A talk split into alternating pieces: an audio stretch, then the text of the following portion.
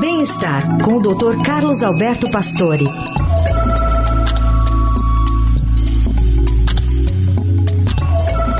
Nesta sexta, o doutor Pastore comenta aí um estudo que cruza ah, informações sobre a nossa dieta e hábitos alimentares com doenças cardiovasculares. doutor Pastore, bom dia. Bom dia, Carol. Bom dia, Raíssa. As mudanças de hábitos e as repercussões orgânicas. As dietas estão sempre sendo modificadas na tentativa de se reduzir peso. Jejum intermitente, restrições alimentares, sem cuidados profissionais.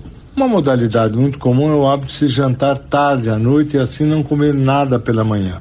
Uma publicação da Revista Europeia de Prevenção Cardiológica mostrou que esse hábito aumenta a chance em quatro vezes de se ter um outro infarto do miocárdio ou de ter dor no peito após trinta dias de alta hospitalar pelo próprio infarto. O estudo analisou mais de cem indivíduos com média de sessenta anos que tiveram infarto do miocárdio com alterações de eletrocardiograma muito típicas. Desta forma, os cuidados para a prevenção do infarto do miocárdio, bem como os cuidados pós-infarto, passam por dietas saudáveis, horários adequados, atividades físicas e muito mais cuidados com as doenças crônicas, como pressão alta, diabetes e também pela obesidade. Tá aí mais uma dica do doutor Pastore, que volta na segunda ao Jornal Eldorado.